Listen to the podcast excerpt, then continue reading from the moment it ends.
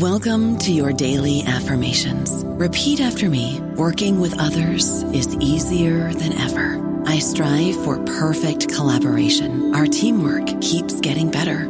Yeah, affirmations are great, but Monday dot com can really get you the teamwork you desire. Work together easily and share files, updates, data, and just about anything you want all in one platform. Affirm yes to start. Or tap the banner to go to Monday dot com. Hello, it is Ryan, and we could all use an extra bright spot in our day, couldn't we? Just to make up for things like sitting in traffic, doing the dishes, counting your steps, you know, all the mundane stuff. That is why I'm such a big fan of Chumba Casino. Chumba Casino has all your favorite social casino-style games that you can play for free anytime, anywhere with daily bonuses. That should brighten your day a little. Actually, a lot. So sign up now at chumba casino dot com. That's chumba casino dot com. No purchase necessary. V G W Group. Void where prohibited by law. See terms and conditions. eighteen plus. Hello, everybody. This is Marshall Poe. I'm the editor of the New Books Network, and I'd like to tell you that we have a new and improved website. It has two new features that we think you'll love. One of them is a vastly improved search engine, so that when you type in keywords, you'll get a bunch of episodes really quick. The other is the ability to create a listener account. And in that listener account, you can save episodes for later listening. So you can create a kind of listening list. We think these features are neat and we think you'll enjoy them. Please visit the site today.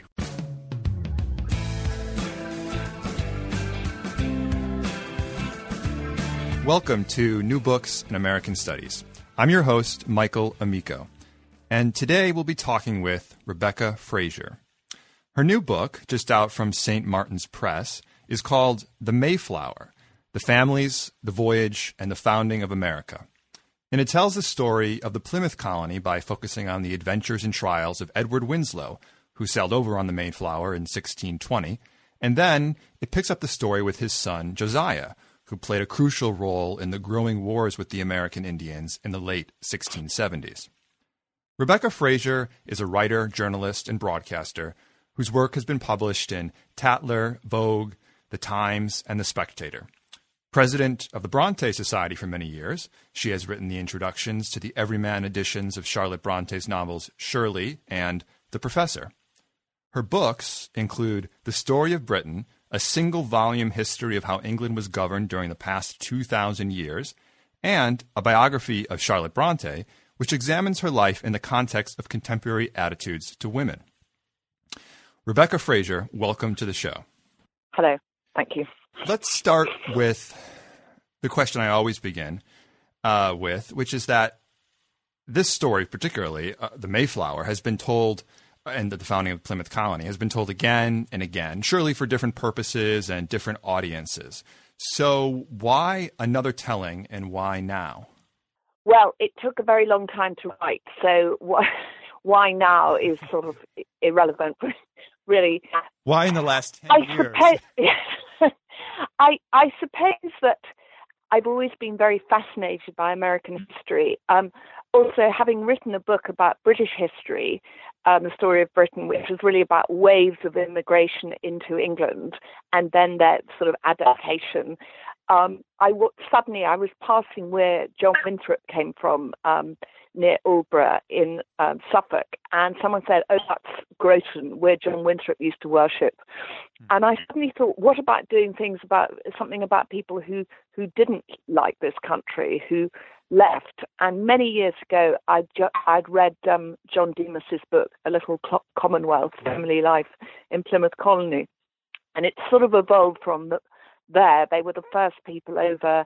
They were Puritans, but they were different from um, Massasoit. And also, I was very intrigued because many years ago, I'd actually seen the three portraits of the Winslows in Pilgrim Hall Museum. And I'd been sort of surprised that they looked like um, portraits of people at the court of Charles the First. I mean, they didn't really look like Puritans. They were grandly dressed. There was gold on the two um, men's neckties. The lady looked as if she could be a friend of, of Queen Henrietta Maria. Um, and I thought, I'd always sort of wondered, what, what were these portraits doing in Plymouth Colony, which, um, you know, was sort of thought to be poor, et cetera. And how did, and so it was always at the back of my mind. And then having done a book about um, Britain, as I said, and, and thinking about people leaving, um, someone said to me, oh, well, you know, um, Edward Winslow has never really been covered, but he is the person who really wrote a lot of the accounts of the colony separate to William Bradford. Um, and also, and then someone else said, oh, well, in fact, the reason those portraits were painted was that he came back to work for Cromwell. So there was an English angle, because, of course, from the American point of view, it's been told again and again and again. But this is a sort of coming at it from a British angle, thinking, what was it like? Why did he return? We think of the Mayflower as a, a voyage in which everyone stays put, and it's sort of, you know, it's one of America's great foundation myths. It's the beginning of everything, in a way, you could argue. And yet, what's he doing back here? And then that led to a lot of exploration, and I discovered that um, one in four New Englanders returned at the time of the Civil War. And so it all sort of, it came English, from there. English so it, War, right. English, sorry, the English Civil War. Um, and so it kind of rolled from there. Um, and I had these ideas about America, sort of liberty, freedom, which of course were an, anachronistic, because of course what's enunciated in the eighteenth century is very different from um, religious separatists in the seventeenth century. But I didn't know all of these things. And in fact, um, Plymouth, because of this book by John Demos, is very much, you know, was a very, very special place, and they retained a sort of independence of mind so that they allowed Quakers to live um, in Plymouth, whereas, of course, they were hanged in Boston. Right. Um, and so so I was sort of intrigued by them as a sort of, as as a small group, and, and that's really where it, where it started. And, of course, being ignorant, I didn't really realise this is what the hallowed ground this was, um, and um, but you know, it's following one unknown family, and then there are lots of sort of links to England, so it makes it it makes it more transatlantic. And I think there's quite a well, there is a lot of new material which came from our National Archives, but in London, but that also links up with material which is in the Massasoit Historical Society. Um, in their collections, they have sort of boxes of Winslow papers. Right. So, and I, I want to come back to the actually John Demos's book, um, A Little Commonwealth, yeah. and also the tolerance uh, that was present in Plymouth, particularly in Plymouth Colony at the time compared to yeah. Massachusetts Bay Colony.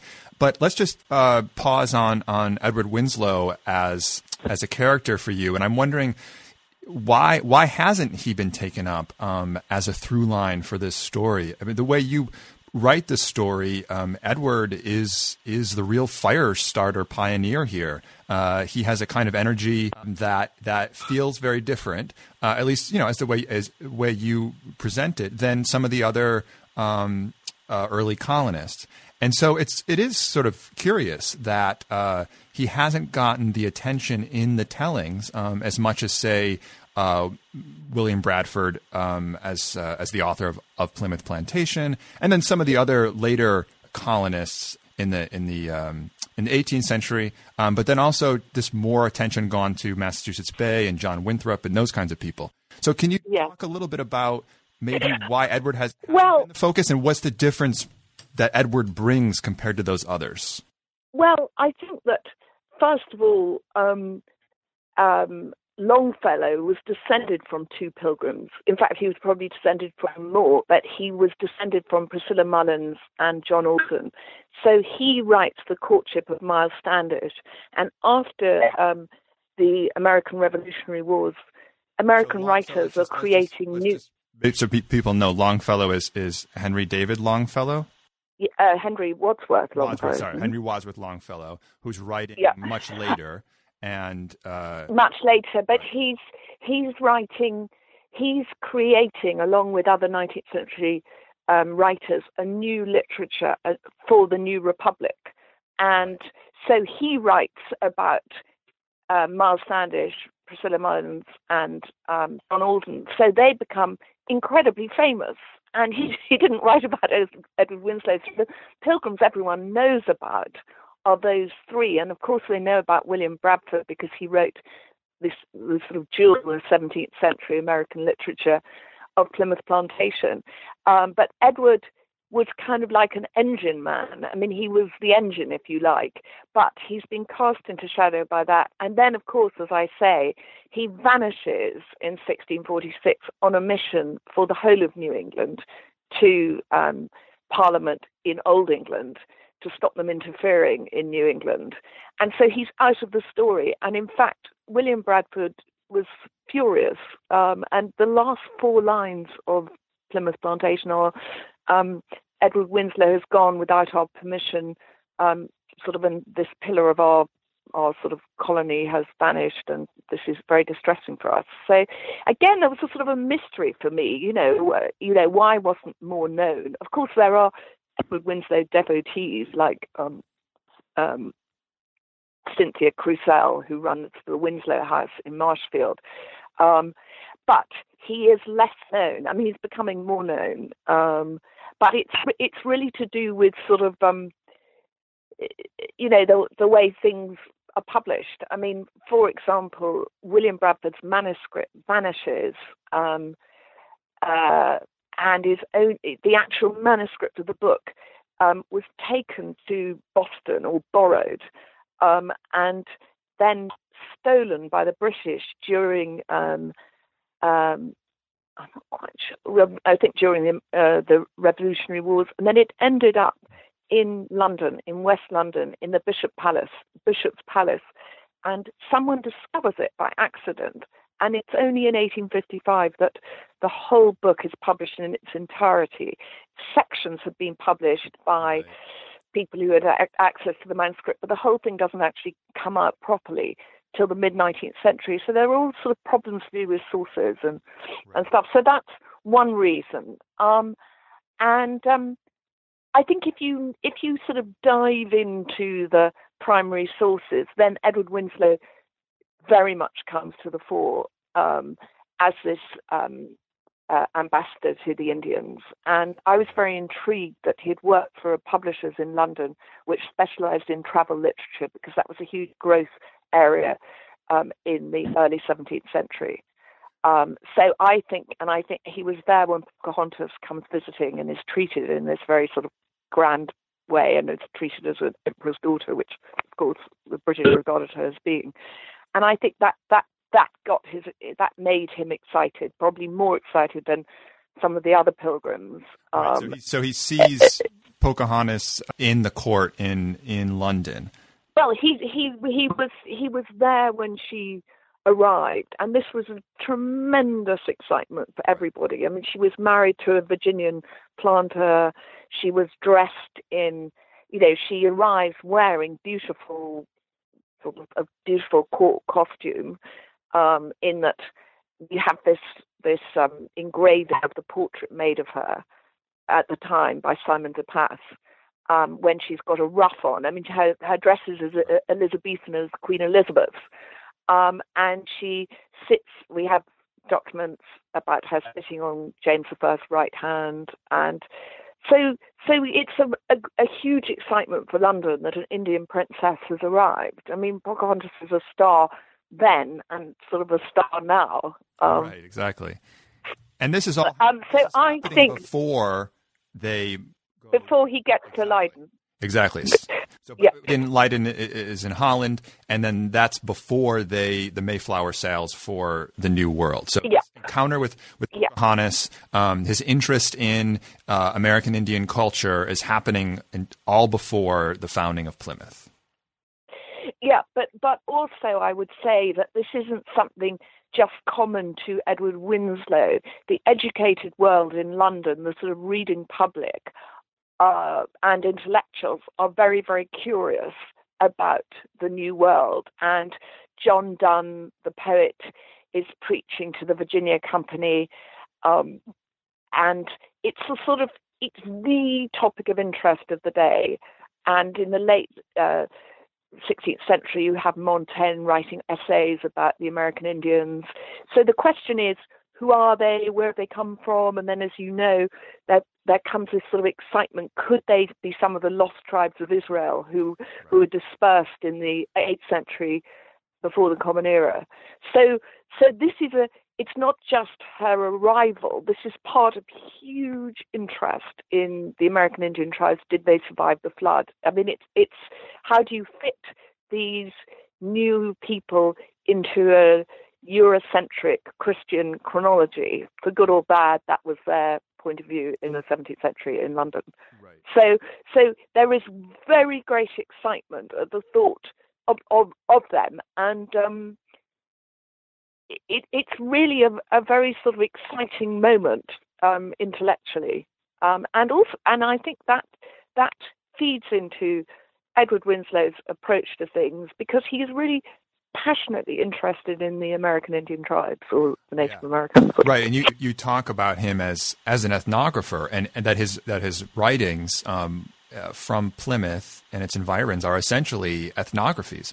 And I and I, I want to come back to that in one second, but I just want to sort of summarize what we've been saying, which is that, you know, Wins, Edward Winslow may may not be as well known because of just the history of publications and when, when and how and for what reasons stories are told over the last few hundred years. Yeah.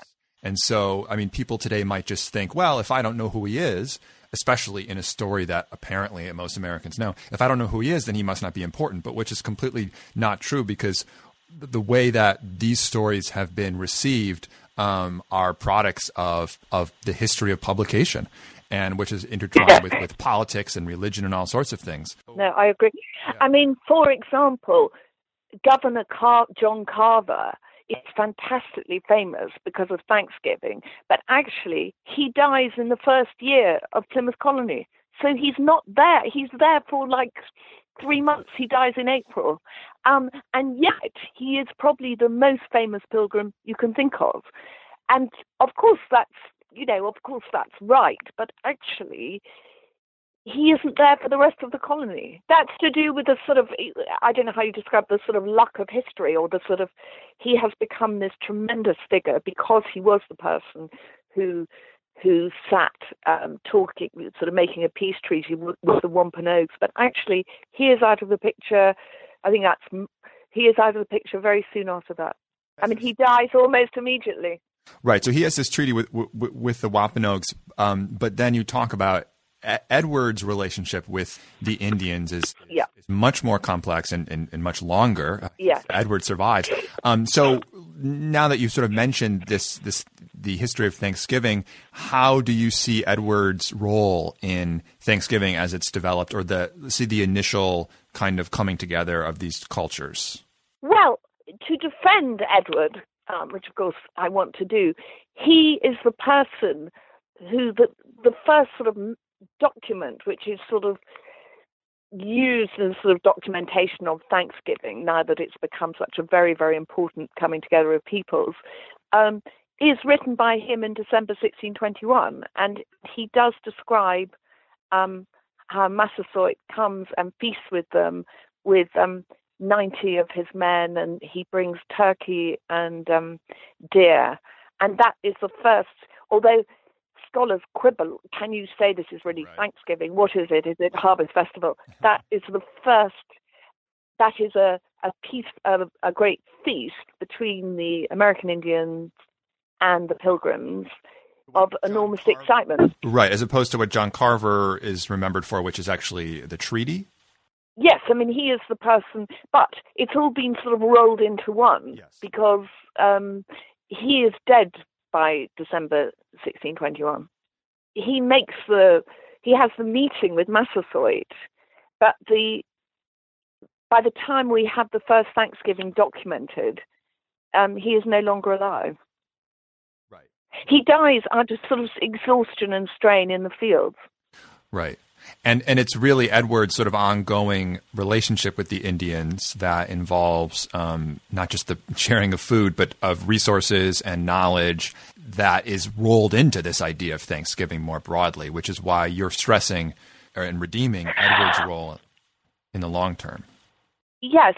I mean, um, so the, the Mayflower leaves, and very, very soon after that, John Carver collapses in the fields planting. And it's the beginning of a stroke, and then that's it. Um, so um, he's governor then, and then William Bradford becomes governor immediately afterwards. So William Bradford is governor from, from then on. I mean, obviously, Edward Winslow is periodically governor, but the big governor is William Bradford. So it is, um, I think Edward's very, Winslow's very special relationship with Massasoit is something which is sort of, he develops. He, um, he's, he wants to go and talk to them. All I was talking about with Governor Carver is that by accident of history, really, he has his figure we see sitting down rightly to make the peace treaty, but in fact, he isn't around for the first Thanksgiving. Right, and I and I, I'm pressing on this point not just because American listeners are always interested in Thanksgiving and its history, but actually, what you're what you're doing here is just showing how complicated all these historical milestones actually are in practice, and the very question of origin and how complicated that is, because Edward represents this give and take, this back and forth, uh, much more complicated relationships yes. than are measured yes. in simply a treaty was drawn and we have a document. But what you're tracing yes, in this book, exactly. which is so powerful, is sort of the historical contingencies, the um, that sort of everyday, you know, personalities, encounters, and obstacles Um, within the, the Plymouth community, but also amongst uh, the Amer- different American Indian communities uh, around them, and how all of these are coming together in very complicated ways. Um, and so we always want, you know, we want to know the beginning, we want to we, we, we want to know how it all started. But what you're doing is showing how this idea of origins is actually this constant back and forth negotiation. Um, so I'm wondering how how you sort of balance the kind of uh, the the incorporation of all these little historical contingencies with this, you know, sort of mythological and inevitable story of America. Yes, I think it's very difficult. I mean, I think if you are not American, in a way, you you it's sort of it's not easier, but you, you probably are less aware of the nuances and.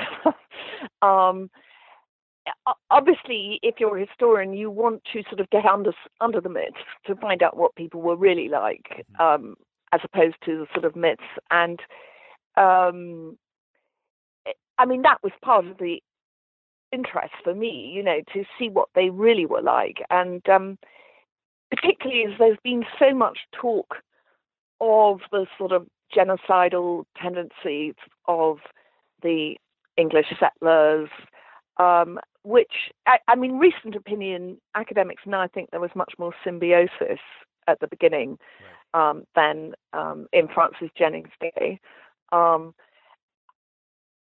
I was I was very intrigued by the sort of background to to sort of going to America, what they were expecting, the fact that how did they learn the language so quickly? Well, it, a lot of the travel literature had had. Um, Uh, words, um, you know, in the back sort of um, lists of vocabulary, really from the earliest times, like William Strachey and um, obviously John Smith.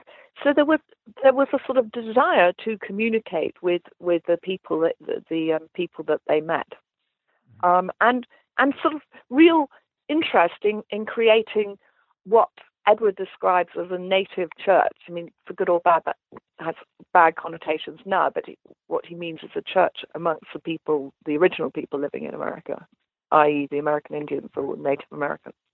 I, I think most most people will be sort of surprised by some of the the ideas c- contemporaneous to that time, such as, and you, you mentioned it briefly, that they believed that the the Indians were really white people in a sense, or, you know, descendants from ancient biblical tribes. Yes. I mean, John Smith, you know, elaborates and sort of says under their brown skins, they are white. And, and there was, were these sort of, it, it was definitely believed um, that they were all descended from Adam. So I don't think there was a sort of, the early settlers, though, I would say there really was not a sort of sense of racial division. Right, right. Or that there was a, there was more of an, in, let's say there's more of an interest in, um, in the difference between people and how, how Edward particularly wants to find the commonalities across those differences. Yes, absolutely. And I was anxious to uh, report on those back to investors in London and report on their religion, um, give their vocabulary, show that they were a moral and civilized people, um, which again was something which was sort of up for discussion. Um, uh, the Spanish Empire had, had these sort of public debates about sort of what was the nature of, of the peoples in the New World. And um, John Robinson, who their pastor and minister, who in fact is Governor Carver's brother-in-law, um, had these uh, very strong beliefs that um, uh, the English were not to be, as I quote, uh, magistrates over the Indians. Um, they were, you know, they were not to be, they were not to be rulers of them. So that then, when the English, warned by Massasoit, are forced to attack um, a sort of enemy American tribe, John um, Robinson writes a furious letter to the settlers saying, you know, you shouldn't have behaved like that. You shouldn't have shed their blood. So, so I think, you know, it's very, they're, they're really uh, sort of are very, very open-minded. They, in, later on, they asked Roger Williams, um, who founds um, Rhode Island, to draw, to, to write a paper for them on who, you know, who are, who are the owners of the land, who are the original owners of the land. And we, we just have a reference to this in um, John Winthrop's journal.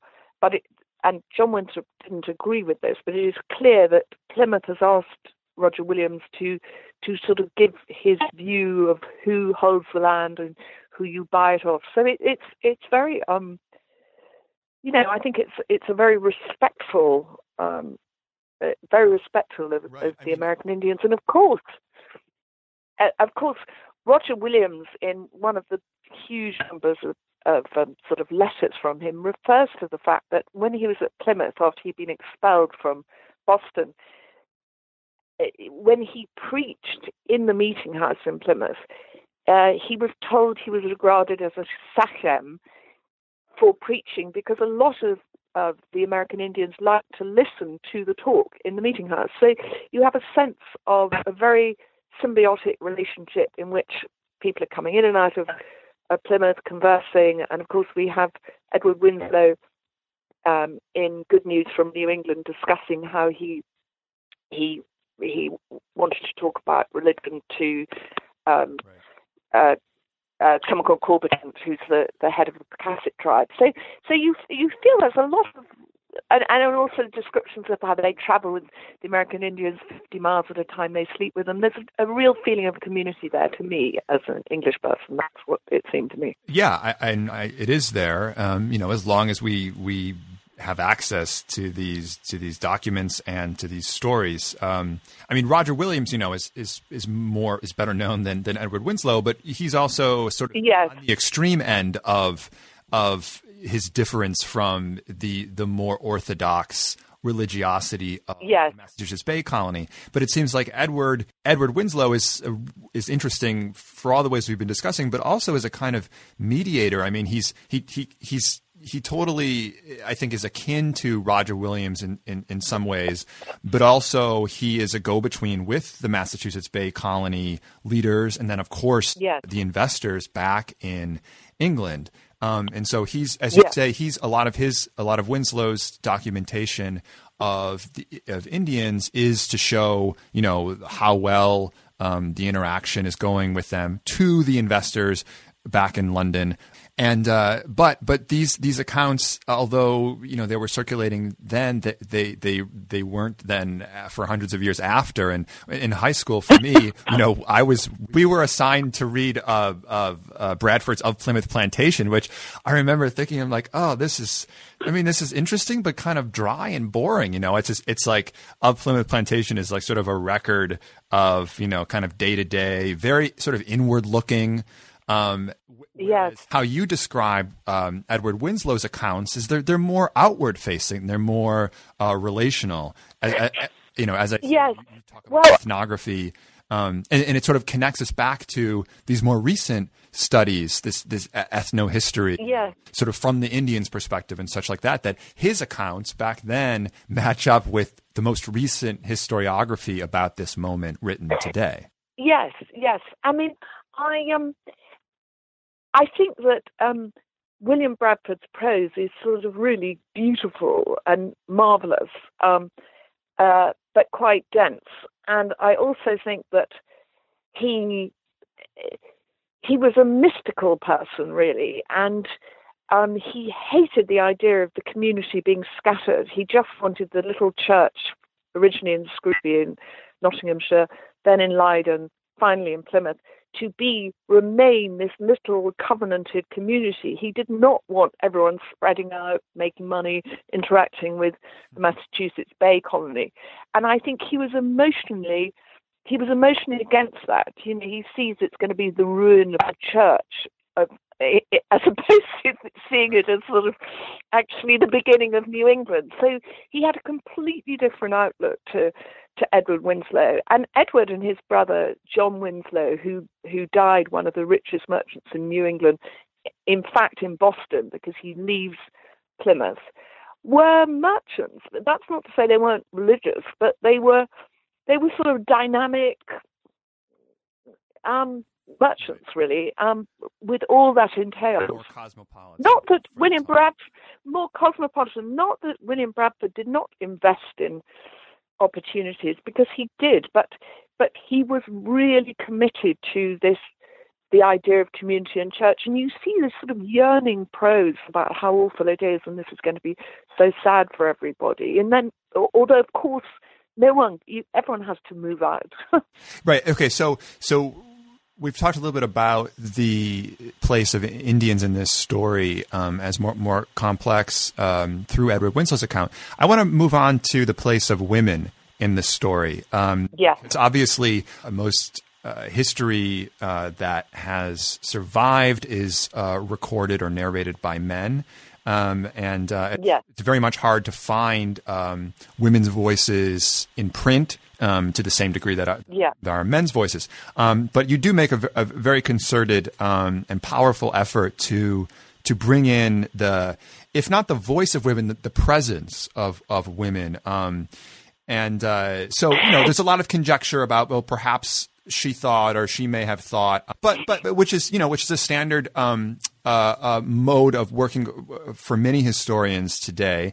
Um, but you also, what's actually more interesting to me is that um, you use the words depression and anxiety, I think, um, as as a, as to say that um, just look at their their material circumstances. You know, the deaths, the the, the coming and going of wealth. Uh, the, the changes in, in, in the, the, the churches and who's attending where, you know, the dangers of medical practices of the day. So just imagine all of this stuff going on around them. Now, you know, how would how would you feel? How would they feel? And so you kind of use that to ground their the emotional circumstances. Um, so can you talk a little bit about how how you see women in the story, but also how you wrote wrote them into the story in an important way? Well, I'd written a um, biography of Charlotte Bronte many years ago, so I'm very interested, obviously, in women and sort of um, women's experience historically, and that they are, as you say, hidden voices or suppressed voices. So I was very curious about women on the Mayflower, particularly as there were two births. Um, and it is very hard to get detail. It, um, many years ago, um, uh, Uh, what is she called? Um, um, oh God, what is she called? Um, Thatcher Ulrich. Um, oh, yeah, wrote, Laurel wrote Thatcher art- Ulrich, right. Exactly, wrote this wonderful article, which was called, uh, it's been always been summarised as, well-behaved women do not make history. And, and that's so true. And it's very hard. You have to sort of really dive into things. To You have to get into primary sources to think, is there a mention here, is there a mention there? Um, I... Susanna um, Winslow um, is on the Mayflower, and um, again, it's very difficult to get material about her. I mean, really, it's sort of everything is sort of negative. How you have to sort of wrench material out from sort of finding out that There's a letter actually from Edward Winslow to her uncle, who turns out to be connected to the Earl of Lincoln, um, probably was his steward. No other letters about uh, Susanna Winslow have ever surfaced, and this said that could could um, could he tell Susanna's father that um, he has married her, they've lost a child, they've got another one on the way, um, and could he also pass back his address? So she's obviously not in contact with her father. So what I'm saying is, you have to you take all these sort of these tiny clues and have to build up a sort of idea of someone leaving the family, not really being in contact, but in contact with someone who probably was a Puritan in the shape of her uncle, Robert Jackson, and then her new husband is in contact with him.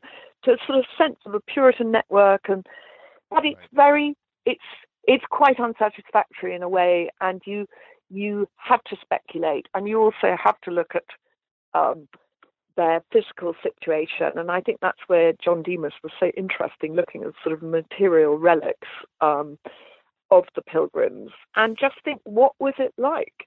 And it probably was okay for a bit, but then I think the arrival of Anne Hutchinson really changes the weather in a terrible way, because a lot of the uh, Puritan women who came to New England, after all, were highly educated, because Puritans believed in the book, reading the Bible, mm-hmm. um, but they often were vicars' daughters. They were very highly educated. They had their own opinions.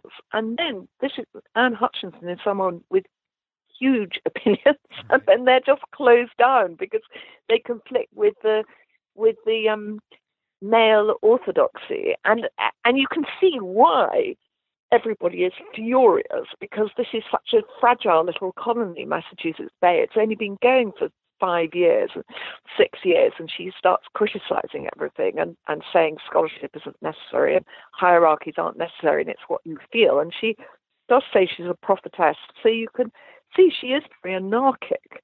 But I think John Winthrop, who writes these passionate letters to his his many wives, Um, obviously believes in female education, but he sort of turns against it. So there are all these letters in which he says, um, you know, friends of his wives uh, have, are, have become mentally ill because they've spent too much reading, uh, too much time reading and not enough time attending to their household duties. And I think it does, it has a really bad effect on the position of women. And then you have this terrible sort of um, hysteria, sort of witch, witchcraft hysteria, but but it doesn't just start in sixteen ninety-two. It is a feature in New England history, alas, of women being accused of witchcraft. So that, that John Norton said that um, um, Anne Hibbins was really executed just for being um, cleverer than other people, and that yeah. and that is a very very shocking. A bit, but shocking, but to me, very true experience. Yeah. So I think it must have been very difficult being a woman uh, in in New England. Of course, Plymouth was more open-minded, I think, because they were separatists. But it, it still must have not exactly created a climate of fear, because I argue that, in fact, Penelope Pelham, who marries, who was the daughter-in-law of Edward Winslow, and her sister-in-law, Edward Winslow's daughter, are both feisty characters, but nevertheless, it's there up in the sky as a sort of a bit of a glass ceiling, shall we say. Right. Um, so that they, there can be these accusations of witchcraft, really for just being smart. Yeah, I think that's exactly true. I mean, um, Anne Hutchinson, that, that story has been told uh, uh, a, a little bit more than most of the other w- women in, in the Plymouth Colony, because she is more extreme. But what, what that has done is, is sort of shown the hypocrisy and the fear of these men have towards outspoken women who are who are in many yeah. instances smarter than they are, actually. Well, and, I mean, I think I think that Elizabeth Warren shows, because she was sort of allowed to to have, to sort of be an undertaker in, in Plymouth Colony, shows that actually, even if if the glass ceiling is X, you can have people sort of doing other things within that. So Plymouth was more open-minded towards women, but I think it, it cannot but have been a sort of an oppressive factor in, in sort of yeah. female education. Right. No, it's or or or the way women were approached.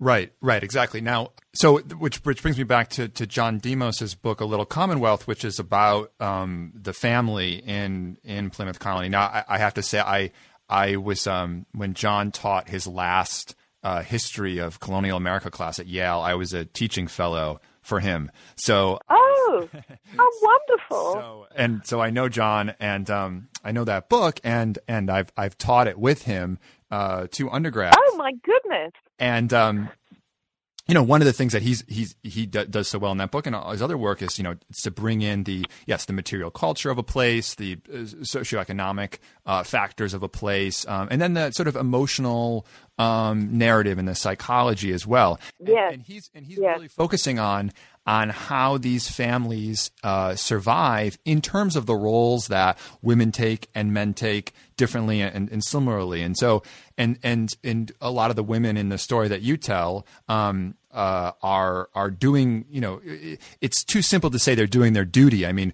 the, what they're contributing to is the, is the growth and stability and strength of this colony, and which which I just want to return briefly to to the Laurel Ulrich yeah. quote, which, you know, people always say, yeah. quote it, which is to say, well, you know, well-behaved women seldom make history. And it's always misunderstood to mean that, well, unless you're, you know, you're out there yelling uh, something, you, you know, you, you don't matter to history. But actually what she's saying is that there are these well, quote unquote, well-behaved women who are, who are the very sort of um, engine of history. It's just that yes. that they don't get the attention that they deserve. Yes.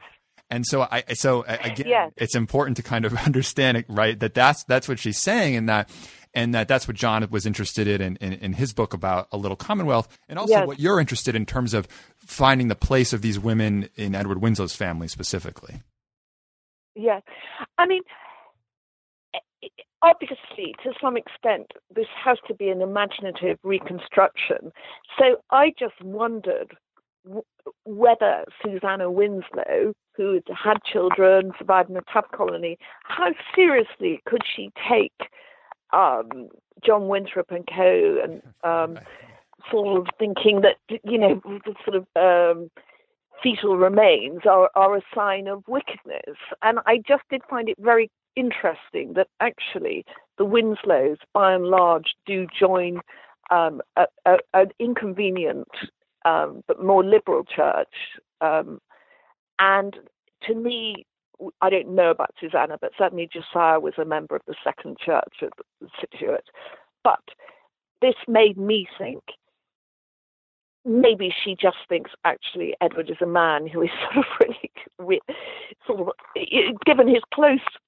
very close friendship with um, John Winthrop, and I think he becomes very influenced by him and becomes sort of really a sort of um, member of the Orthodox sort of group or um, party. That that she, as a woman, I I I just sort of thought, oh well, I'm I'm sure she was more independent-minded than that, but maybe she didn't sort of discuss it. And and all these things made me think. Um, Obviously, not everything is told in you. You not everything is written down, and that made me sort of curious about sort of the internal workings of the family. But I, I think the fact that Elizabeth Winslow does her daughter um, by Edward does challenge um, the really very alarming Jonathan Corwin and takes him to court to um, to be able to educate her daughter, whereas he's trying to sort of make sure he he is really the guardian. This suggested quite a sort of um, friendly um, atmosphere to women within the household, so that whereas Edward might be getting more and more what I would call right-wing in his old age, maybe that wasn't true of all the people within the Winslow household. Well, I mean, it's obvious that they're they're observing Edward, the women in the Winslow household are observing Edward Um, befriending John Winthrop and these other people in the Massachusetts Bay Colony, yeah. and noticing that that they they operate a bit differently than we do here at Plymouth. So yeah. of course, of yeah. course, the uh, the others witnessing this are going to be like, well, Edward was more like this before, and now he's a little bit different since he's made friends with those people yeah. up there, right? Um, I mean, just yeah. the, like the basic emotional uh, narrative is can be, is quite qu- clear, I think, and it's right for you to sort of. Bring that out. I, I mean, I, I was I was very interested in the fact that when there is this great thing, um, the Remonstrance, um, and uh, the Orthodox party under John Winthrop want, want to make it more difficult for people to join churches, whereas, of course, um, the sort of newer merchants want to make it, want to have civil rights for people if they're, even if they're not members of the independent churches.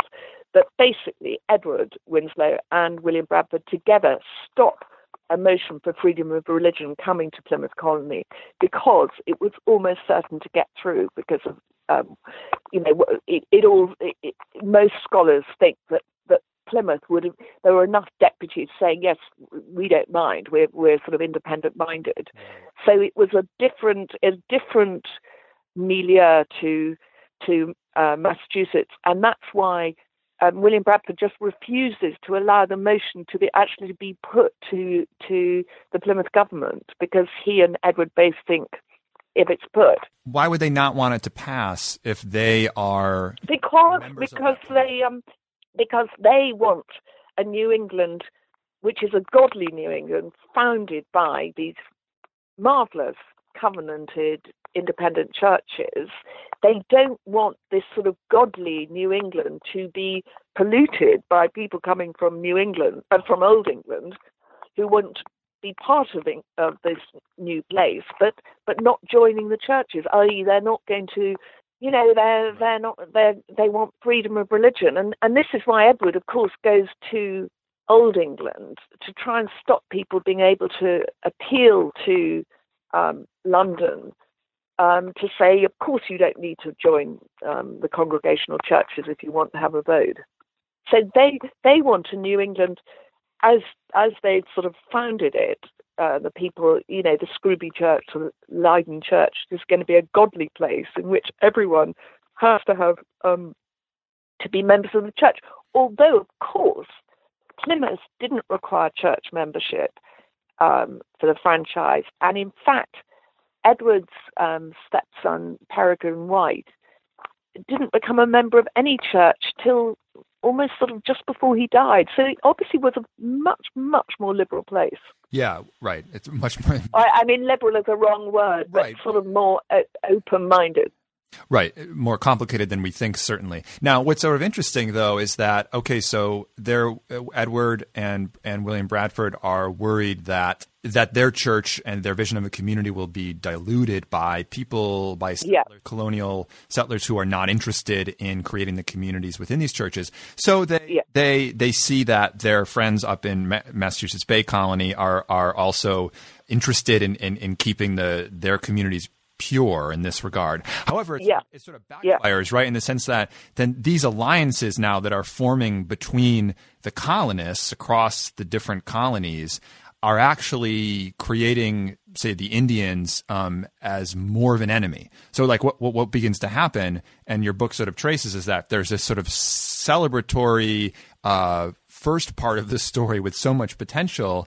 Um, and then as more and more colonists come over um, and there's more I- English people to manage, and Edward uh, aligns himself for, for for reasons of power and and, and the yeah. economics with the people in Massachusetts Bay Colony, that then this is forming this sort of behemoth of of what will become a kind of intolerance towards even those yeah. Indians that Edward found uh, uh, so um, a potential to to become uh, part of uh, some kind of community.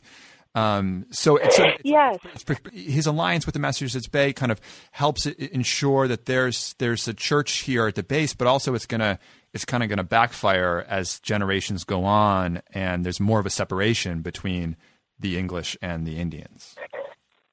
Well, that that was my opinion, and I think that, um, in fairness, to do justice to the settlers, the um, people coming from England, of course, the Indian tribes do become very, you, you know, after the Pequot War, certainly the word has gone out. They do begin to become very suspicious of the English, with reason. Right. um, so probably they are much more, they are more hostile. On the other hand, this is all, in my view, poked by uh, the Massachusetts Bay Colony not really knowing enough about the people they're living with as opposed to Plymouth. Right. Um, And yes, I think there is, you know, academics say there is this real problem in that um, it, the Anne Hutchinson affair has sort of has polluted this glorious wilderness. Are the Indians part of Satan being in the wilderness? They, they, they start, uh, the clergy start looking at the Indian tribes in a different way, um, and and start being much more hard and fast about what they believe, in great contrast to the open-mindedness of Plymouth. I mean, obviously, some English colonists are not like that, but the sort of the governing mood is a sort of hostility. And then, of course, it's not helped, really, by Samuel Gorton taking the part of the Narragansetts right. and um, um, stirring it up. But um, the Narragansetts leader has been executed. Um, so, so I think it really, the sort of um, the the very lovely symbiosis that does start to degenerate, and it's very sad because John Winthrop's diary mentions, you know, in one of his Uh, entries is of Edward Winslow. He sort of saw Edward Winslow and his old ally um, Osa Meakin, which is the other name for Massasoit. As you know, Indians had many names. Mm-hmm. How he go, he's sort of taken home by his old ally, and then Massasoit plays a trick on him. And it's he, John Winthrop at the beginning is obviously sort of marveling at at, at the New World, and then because of the because of Uh, the English colonists moving into Connecticut and displacing um, uh, the, tr- the Indian tribes there, and already the Narragansetts have got very jumpy because they'd escaped the plague of the sixteen sixteen plague, which had wiped out a lot of Massasoit's people. But it, in sixteen thirty-three, it, it starts to wipe them out, and these terrible tensions start to arise, so that everyone is what you might call trigger happy. Right. And then it sort of goes downhill from there. And, you know, um, uh, Alfred A. Cave said that um, that the Pequot War, I think it was him, that it's a short, it's a small war which casts a very big, and, uh, or maybe an Alden Braun. Anyway, it's a very small war which casts an enormous shadow, and, and I would totally agree. I think then you get this, this sort of terrible Um, unrolling, un, unraveling of the relationship between the English and Indians. And some people think that William Wood is far too sort of optimistic about, he's, he's, uh, he comes in sixteen thirty-three and writes in this ecstatic way about the Massachusetts Bay Colony, but, but I disagree. I mean, I think it sort of ties in with what Edward Winslow has been saying, and that there is this sort of sort of, you know, wonderful relationship between the two. But after sixteen thirty-seven, then it all starts to go downhill. I mean, it, it's one of the lessons I take from that, and the way you tell it is that, you know, the larger the community of settlers becomes, the harder it is to maintain that symbiosis with the other communities that are there. Yeah. Whereas when you're at a smaller scale, the com- like uh, different communities like Plymouth and different individuals can interface Uh, in much more uh, nuanced ways with, with people who are different from them. Yes, and, people, and it's just harder to find a way to to combine, you know, in any sort of interesting. I, I agree, and I think that um, the fact is that, rather like Edward Winslow, Roger Williams was also really passionately interested in the Um, American Indians. So, you know, there were all these letters saying, I just wanted to be in their smoky holes and understand their souls and, and not see any English. And then he is given shelter against Massachusetts Bay by Massasoit and then by the Narragansetts. And he, you know, his his um, land at Providence is actually measured out by this famous um, chief Canonicus, and he's buried.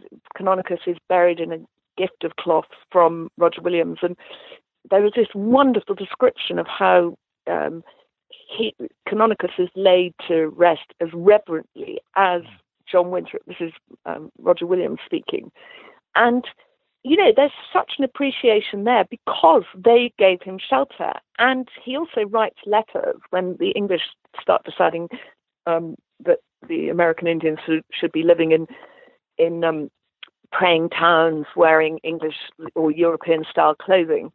Um, he writes a letter sort of um, saying, you know, uh, these people have given us shelter when we were, uh, we had enemies in our homeland. Surely they deserve better than to be treated like this, because various people are saying, please don't put us in, in English towns.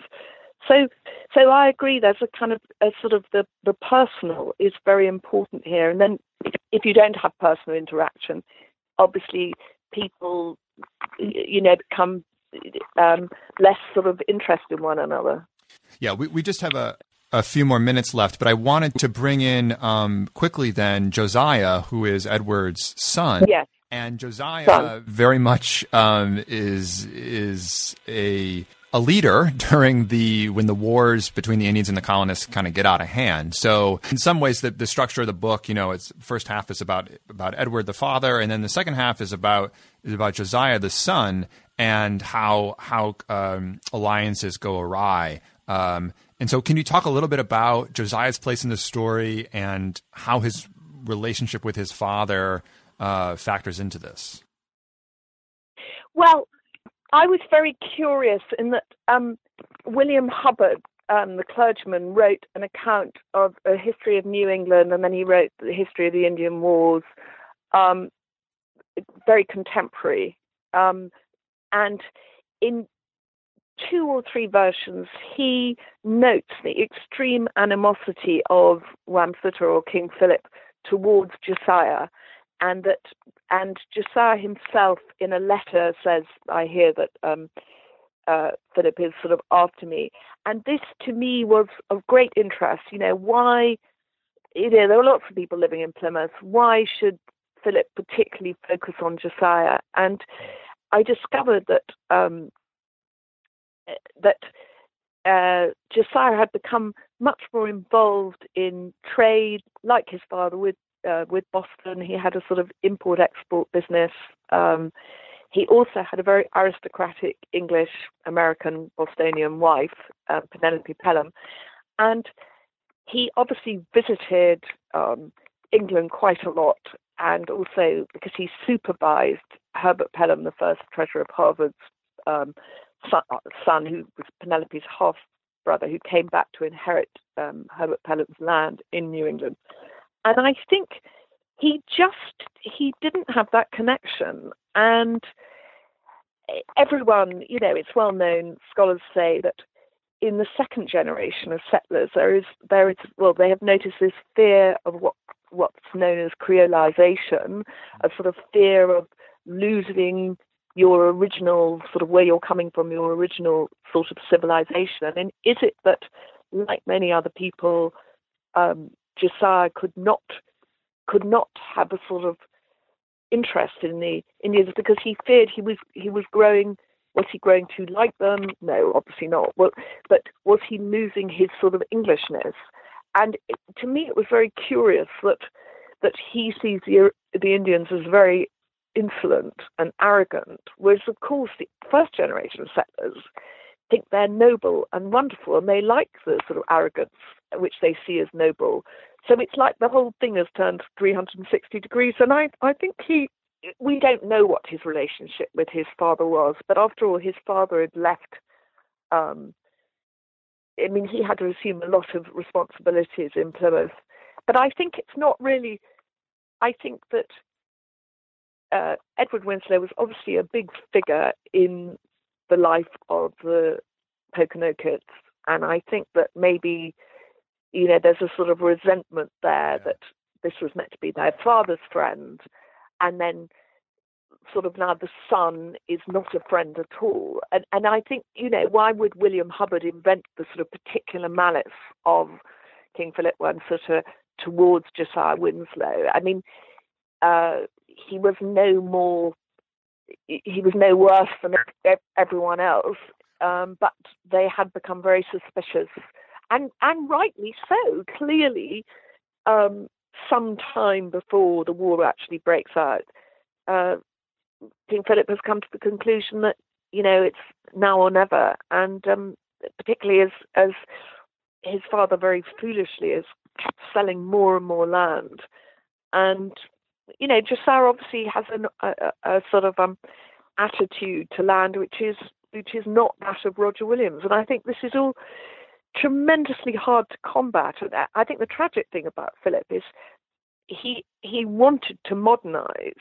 I mean, a lot of the Indian tribes wanted European technology, and um, Philip actually asked John Eliot for, to send someone to teach his people to read.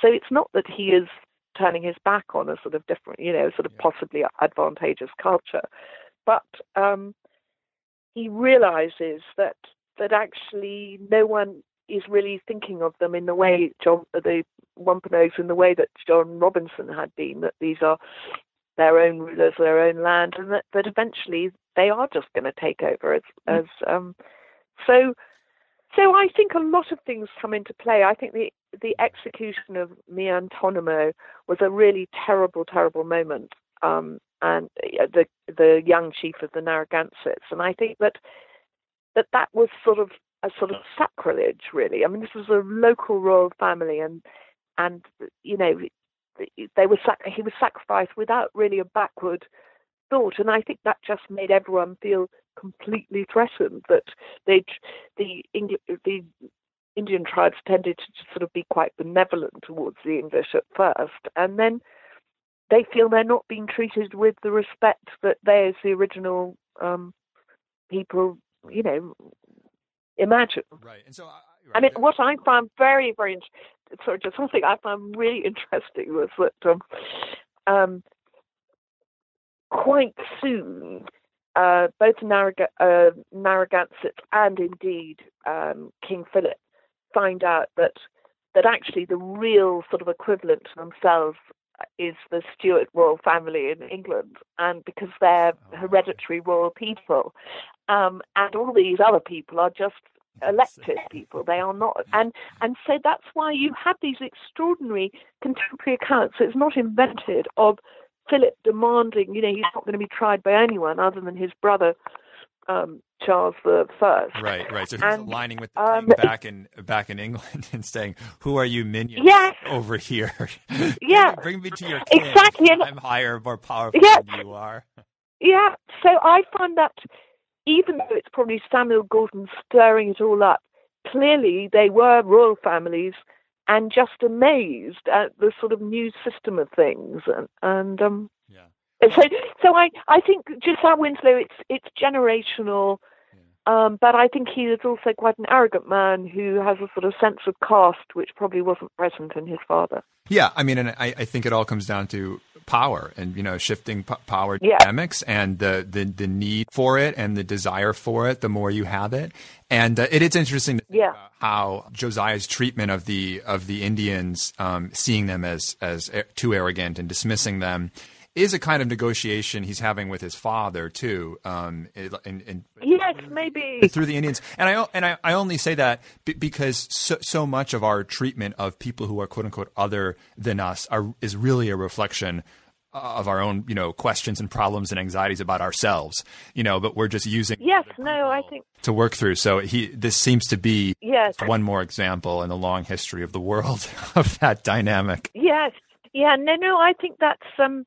true. I mean, it's very interesting that actually Josiah really obviously doesn't have any problems with with sort of writing groveling letters to um, Charles the Second, whereas, of course, his father and, and co were really sort of quite strong Republican, well, Republicans in the sense that they they didn't see kings as particularly special. I mean, they you know they were very sort of a new a new people really, the the Plymouth settlers, or indeed the Massachusetts Bay settlers. Well, we have to end uh, now, um, right? But uh, but we could obviously keep talking about this endlessly fascinating and detailed history that you bring to to new life. Um, uh, and a fun fact I just wanted to add was that actually my my partner um, is uh, Conrad Winslow is descended from the Mayflower Winslow. uh, oh, how amazing! I know, it just so happened. So he must be connected to Robert Lowell. Um, you know, we have to we have to take a close look at the family tree to see where, where all the connections yes. are, are, are are coming down. But uh, but yeah, but he but so the yes, Winslows yes. Are, are alive and well, and, and Conrad is a so he's really called he's really called Winslow. Yes, last name. How Winslow. Wonderful. Yeah. Oh, well, please give him my um, best. I will. I will. And of course, but this, this, as you show, the Winslow story is, is, is, is the story of America in so many ways. Um, again, we have been talking to Rebecca Fraser, and her new book, uh, just out from Saint Martin's Press, is called The Mayflower, The Families, The Voyage, and the Founding of America. Uh, Rebecca, thank you so much for joining us today. Thank you very much.